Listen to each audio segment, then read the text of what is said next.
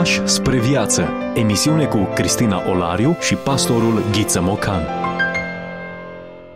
Bine v-am găsit la mulți ani tuturor românilor într-o zi în care vorbim despre românism, despre țara noastră și la mulți ani îi spunem și pastorului Ghiță Mocan prezent și cu această ocazie în studioul nostru. La mulți ani dumneavoastră, la mulți ani tuturor românilor într-o zi de reală, profundă și durabilă sărbătoare. O sărbătoare pe care românii nu neapărat mai știu să o sărbătorească, poate pentru că ne-am uh, demontat destul de mult ideea de patriotism sau poate pentru că o interpretăm destul de eronat. Nu mai știm să ne bucurăm de țara noastră, nu mai vedem cele bune și ne-am gândit, ne-am tot gândit ce am putea să aducem în uh, vizor ascultătorilor noștri, în așa fel încât să, să aruncăm o privire în trecut, în istorie și să ne dăm seama ce a însemnat de fapt 1 decembrie. Poate o metodă bună de a reînvia sărbătoarea, de a o face actuală, plăcută, ar fi să ne uităm spre ea prin personalitățile care au făcut-o posibilă. Iar uh, una dintre aceste personalități a fost fără îndoială Iuliu Maniu.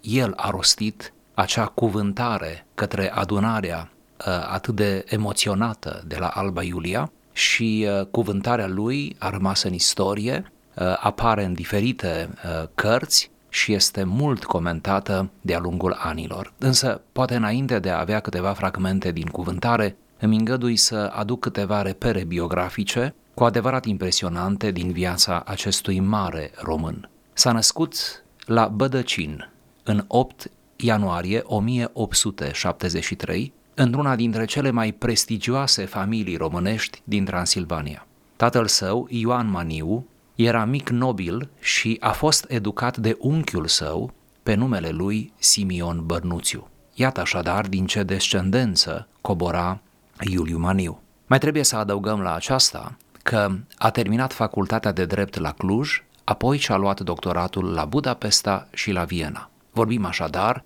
de un român cu valențe europene din perspectiva educației și a deschiderilor. În 1896 a revenit în Transilvania și s-a stabilit la Blaj, unde a devenit avocatul mitropoliei greco-catolice, precum și profesor de drept civil la Academia Teologică Greco-Catolică. În această perioadă, Iuliu Maniu a decis să intre în politică și să activeze în Partidul Național Român. În anul 1906, Iuliu Maniu a fost ales deputat de Vințu de Jos în Parlamentul din Budapesta, unde s-a remarcat prin combativitate. După izbucnirea primului război mondial, pentru că refuzase să colaboreze în plan politic cu autoritățile din Budapesta, Iuliu Maniu a fost încorporat în armata austro-ungară și trimis pe frontul italian, deși, în calitate de angajat al mitropoliei, ar fi fost scutit de serviciul militar. Iuliu Maniu a plecat de pe frontul italian în vara anului 1918, a revenit în Transilvania, unde a început să reorganizeze Partidul Național Român. Împreună cu generalul Ioan Boeriu, Iuliu Maniu a ajuns în toamna anului 1918 la Viena pentru a negocia viitorul românilor din dubla monarhie. Cei doi au adunat soldații români din armata imperială pe care i-au organizat în unități de luptă în contextul în care Viena fusese cuprinsă de anarhie pentru că împăratul, Carol de Habsburg, ă, trecuse ă, deja puterea în mâinile Parlamentului austriac. Așadar se clătinau lucrurile la înaltă poartă. Totodată la Viena era pregătită o revoluție bolșevică. În aceste condiții, Iuliu Maniu a ocupat practic Viena cu trupele românești, a reinstalat ordinea și a predat apoi orașul autorităților legitime. Acest act de vitejie la propriu, care arată că omul acesta a fost un mare strateg și a simțit atât de bine imperiul și luciditatea clipei, ne impresionează. A ajuns apoi în Transilvania, unde la Arad a rezolvat într-un fel tratativele dintre reprezentanții guvernului din Budapesta și uh, reprezentanții românilor ardeleni. Iuliu Maniu a participat la organizarea adunării naționale de la 1 decembrie 1918, care a decis, cum bine știm, unirea Transilvaniei cu regatul României. Apoi, vreme de doi ani, a condus Consiliul Dirigent, un fel de guvern provizoriu al Transilvaniei până la desăvârșirea unirii. Așadar, participarea lui Maniu la unire nu a fost doar un gest emoțional, ci unul de durată, pentru că nu a lăsat cumva cauza să cadă, ci a desăvârșit-o în cei doi ani. În regatul României, Iuliu Maniu a devenit membru al Parlamentului și a preluat conducerea Partidului Național Român, care a fuzionat cu mai multe formațiuni pentru a deveni Partidul Național Țărănesc, principalul partid de opoziție. Maniu a devenit prim-ministru al României chiar în perioada Marii Depresiuni, care a zguduit lumea între anii 1929-1933. Maniu a devenit liderul opoziției față de Carol al II-lea Bunăoară, care dorea să impună un regim autoritar. De asemenea, s-a opus formațiunilor de extremă dreaptă, dar și de extremă stângă.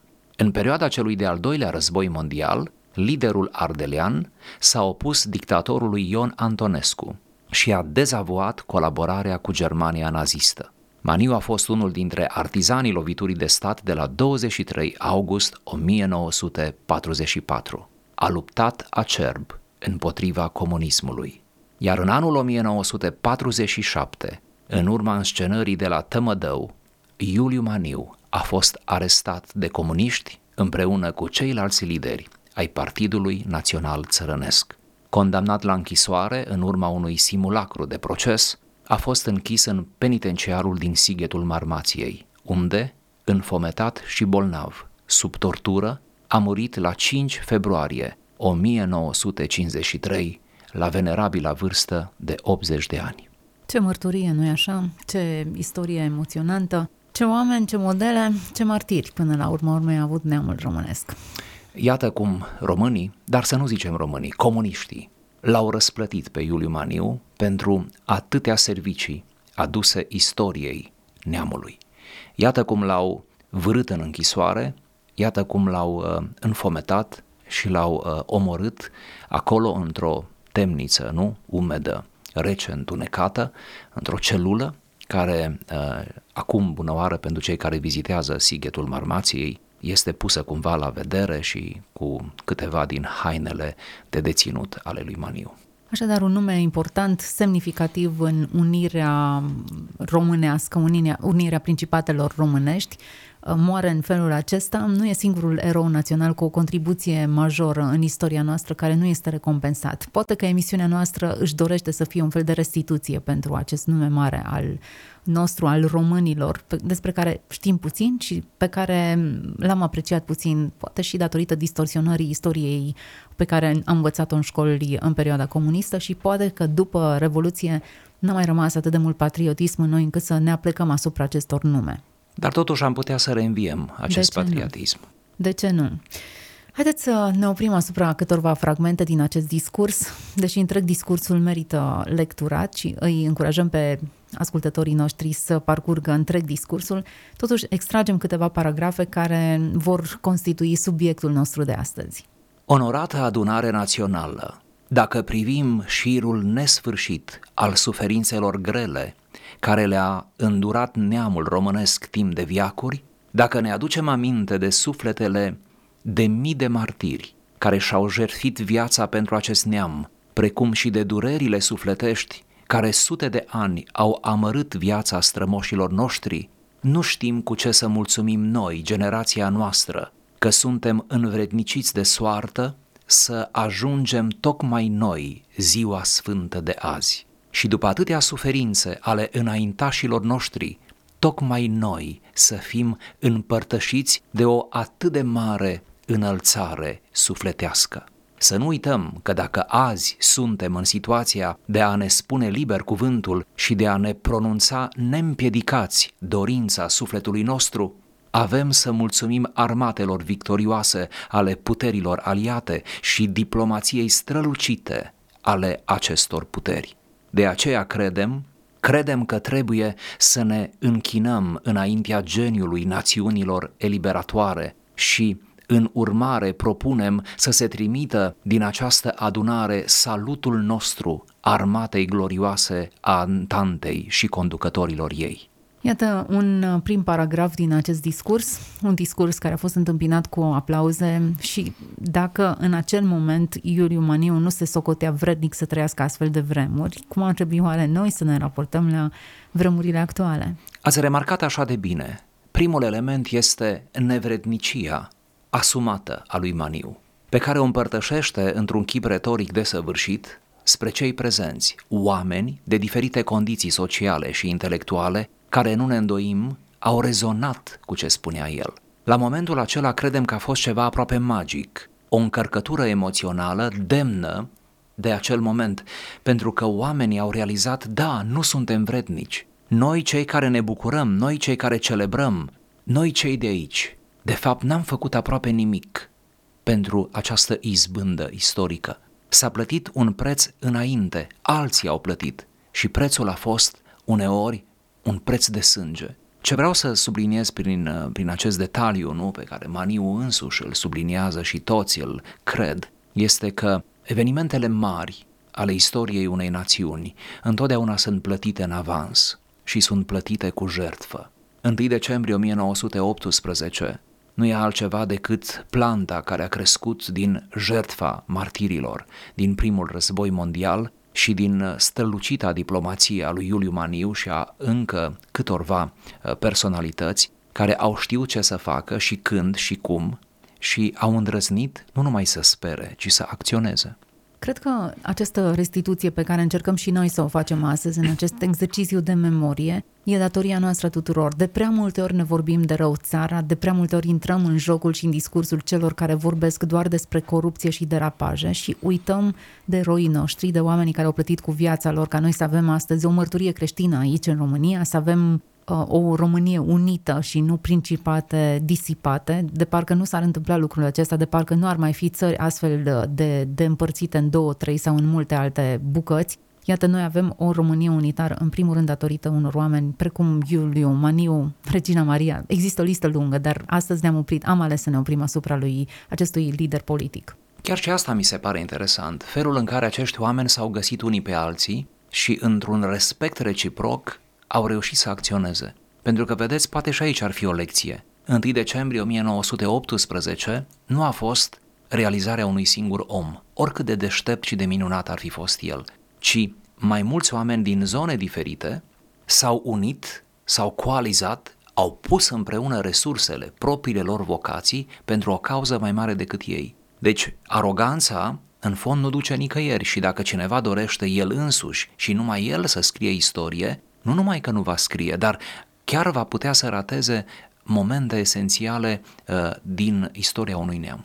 Ce înseamnă că avem o Românie unită acum? Ce înseamnă că vorbim aceeași limbă, că putem să ne exprimăm liber? Ar trebui să cunoaștem puțină istorie, să auzim mai multe povești ale celor uh, bunicilor și străbunicilor noștri despre încălcările libertăților pe care le-au uh, trăit aceștia. Și putem să păstrăm această emoție pentru că nu de mult s-a întâmplat. În urmă cu câțiva ani, cum știm, am avut centenarul, dar 100 de ani pentru o națiune nu e atât de mult. Încă suntem adolescenți. Adolescenții de 100 de ani, da, chiar așa. Dacă mă uit pe certificatele de naștere ale bunicilor mei și văd uh, transfigurarea numelor lor de la Petru la Peter, de la Cădari, numele de țăran al bunicului meu în Cădariu cu capa, dintr-o dată Cadar, dintr-o dată îmi dau seama că a existat o transformare a identităților și că pentru libertatea aceasta de a ne păstra limba aceasta melodioasă, latină. Noi am rămas singuri aici, o insulă de latinitate între slavi și între uh, maghiari. Au existat sacrificii foarte mari de care chiar nu suntem conștienți.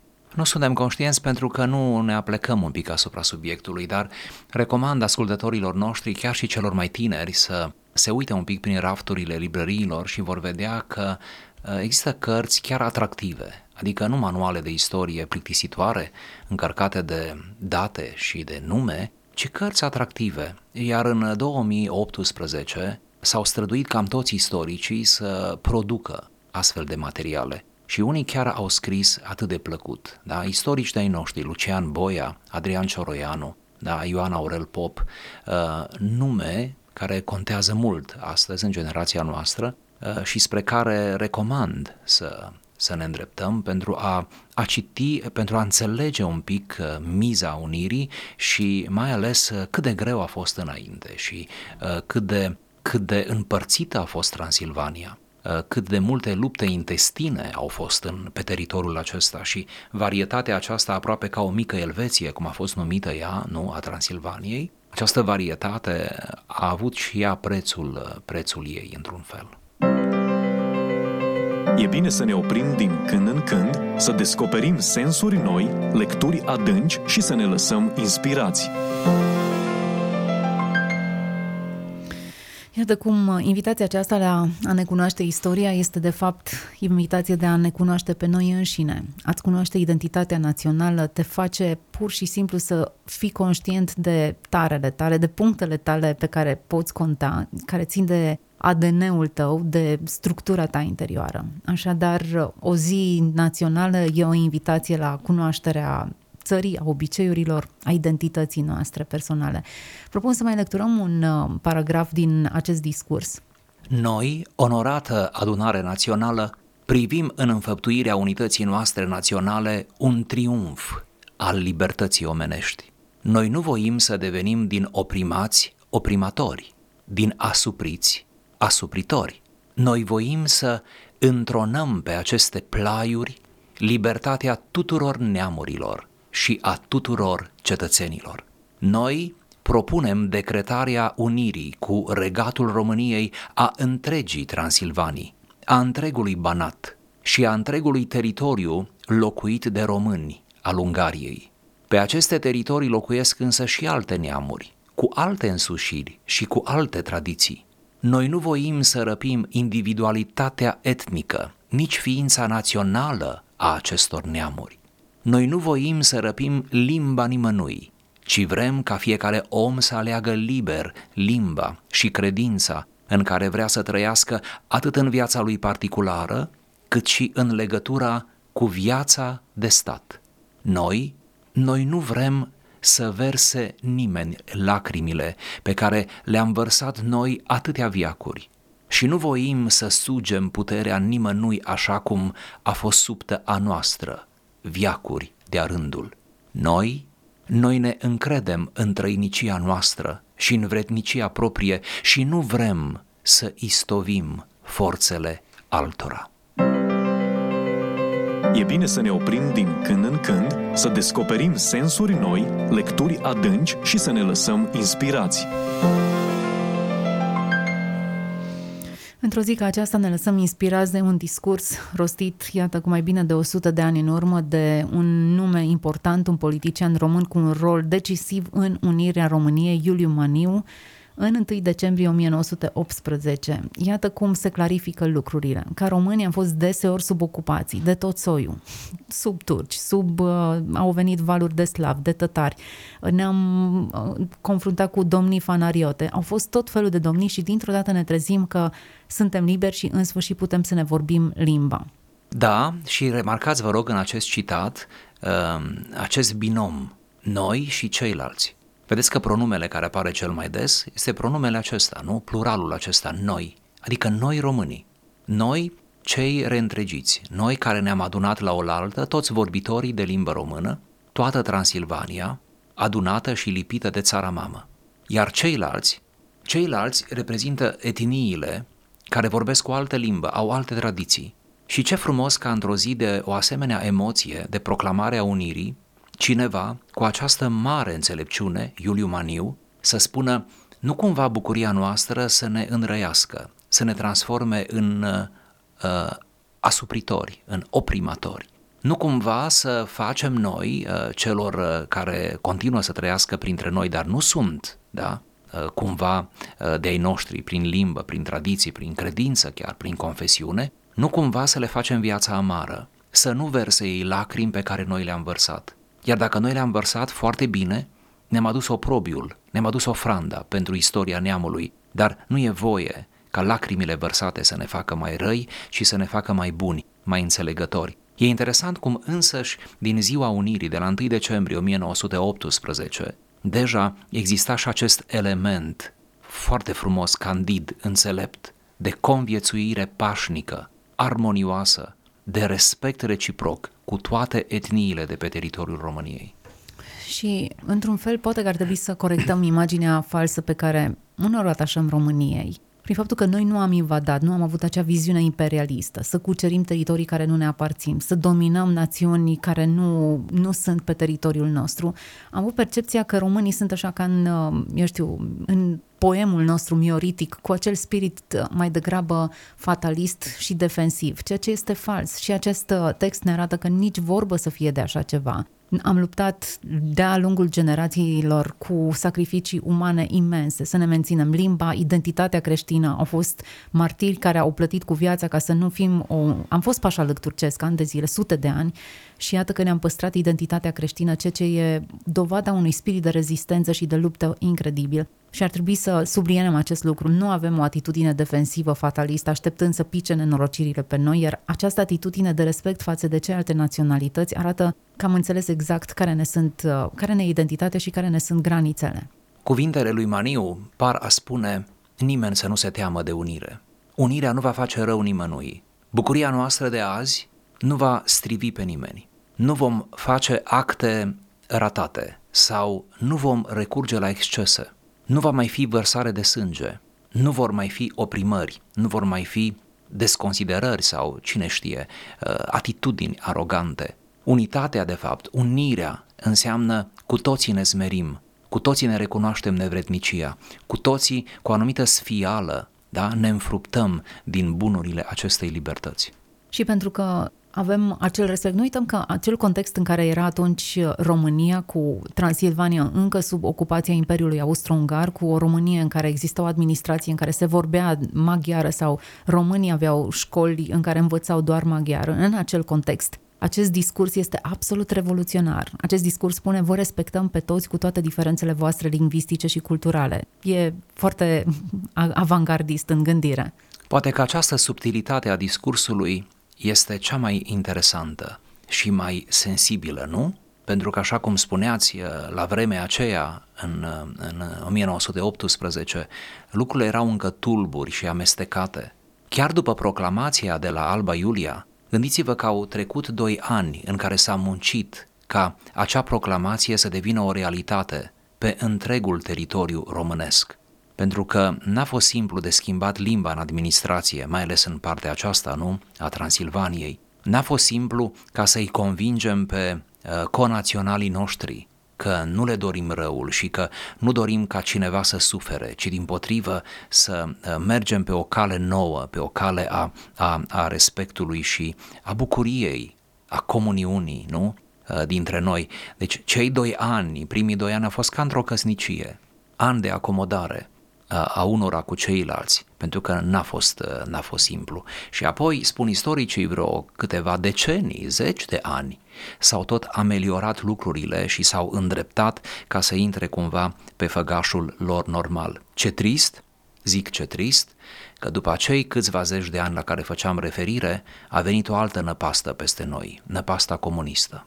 Da, incredibil că pe un fond atât de frumos, ascendent, pe care îl avea România în acea perioadă, chiar România măcinată de războaiele mondiale și perioada aceea interbelică, ă, această Românie a putut să cunoască un declin atât de... Întotdeauna m-am întrebat oare cum a fost posibil să, să sucombe în felul acesta, cum s-a putut prăbuși totul în felul acesta.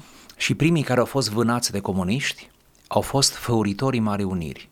Să o spunem asta, nu? Reiese și din text reiese din biografia lui Maniu, dar Maniu n-a fost singurul care a, a sfârșit în temnițele comuniste. Da, iată ce înseamnă comunismul, dragi tineri. Iată că nu e nimic romantic aici. Pur și simplu, cine a făurit România a plătit în perioada comunistă primul, a plătit cu preț de sânge. Uh, și pe jertfa lor, apoi, nu, s-a clădit uh, perioada noastră post-comunistă, nu? Interesant, esența comunismului este tocmai aceasta. Retează vârfurile, nivelează nivelul de jos tot ce se poate, din punct de vedere al, nu doar al proprietăților private, ci iată, din punct de vedere al personalităților. Oameni intelectuali, oameni adânci au fost reduși și încercați să fie reduși. Nu au fost reduși, realmente nu au fost. Chiar dacă au fost duși în închisori, în spiritul lor ei au rămas în picioare, nu au fost îngenunchiați. Pentru că atunci când discreditezi liderii unei mișcări, de fapt, subminezi evenimentul însuși. Ori asta au reușit parțial comuniștii să facă. Ecouri ale acestei mistificări le auzim și astăzi prin anumite discursuri cu totul excentrice, cu totul exagerate, neadevărate, dar uh, ele se perpetuează și astăzi în vorbire, în scriere, da? Uh, cumva pui la îndoială un eveniment atunci când uh, anulezi sau discreditezi pe cei care l-au înfăptuit. Împotriva lui Maniu și a altora s-au ridicat o grămadă de acuzații, s-a construit un, un adevărat plan în care să ni se înfățișeze ca niște dușmani ai neamului. Vă gândiți? Vă gândiți că din dosarele lor reiese că aceștia erau dușmanii națiunii? Ei care au creat națiunea? Hmm. Da, absurd și în același timp o lecție răscolitoare. Nu avem voie să uităm aceste lecții ca să nu le repetăm. Iată, într-o turnura progresismului în care din nou încercăm să-L scoatem pe Dumnezeu în afara culturii și a istoriei noastre, ne trezim parcă în același punct în care din nou totul poate să, să sucombe, din nou se prăbușește totul, Europa creștină devine, devine o Europa care își neagă tocmai originile și își neagă istoria și atunci cred că ar trebui astfel de discursuri să le reluăm, să înțelegem subtilitățile epocii și să pricepem cum ar trebui lecturată în, în această perspectivă evenimentul la care ne referim astăzi. Și pentru că l-ați pomenit pe Dumnezeu, să mai aducem aminte, sigur, fără să stăruim, că acolo a fost episcop ortodox, episcopul greco-catolic, doi oameni importanți pentru vremea aceea. Și în momentul în care ei au vorbit, au vorbit despre Dumnezeu și au plasat ziua aceea în providența lui Dumnezeu și s-au rostit rugăciuni care s-au păstrat. Rugăciuni care arată că românii la 1 decembrie 1918 n-au văzut evenimentul ca o realizare umană, umanistă, ci totul, de fapt, au pus pe seama lui Dumnezeu, care a îngăduit toate acestea și care, iată, a adus vremuri favorabile, în sfârșit, libertății, uh, unității între români. Deci Dumnezeu a fost prezent în piața aceea publică, așa este în discursuri, în inimă, în rugăciuni. Oamenii bisericii au fost acolo. A fost un moment certificat, încurajat, asistat de biserică. Ce-ți poți dori mai mult? Mă tem că vremurile care vor veni ne vor arăta o față hidoasă a istoriei, că marile evenimente da, vor fi tot mai uh, lipsite de prezența, uh, pe de o parte, a discursului despre Dumnezeu, pe de altă parte a bisericii. Suntem la finalul acestei emisiuni și ar trebui să le spunem ascultătorii noștri, dacă ești român și ești creștin, ar trebui să fii recunoscător lui Dumnezeu și ar fi trebuit să fii recunoscător celor care au murit de dragul acestei țări, uh, apărând identitatea noastră, menținând climatul pe care îl avem astăzi. Ar trebui să le spunem că nu numai lumea nu începe cu tine, dar nici măcar România nu începe cu tine. Ai găsit-o aici. Cineva a pus cândva de o Românie, așa că un pic de respect pentru aceea. Mulțumim! Am avut astăzi un fragment, două fragmente dintr-un discurs pe care l-a rostit Iuliu Maniu cu ocazia unirii în 1 decembrie 1918. Le dorim românilor o zi frumoasă și cu sens. La mulți ani! La mulți ani, România! Ați ascultat emisiunea Pași spre viață cu Cristina Olariu și pastorul Ghiță Mocan.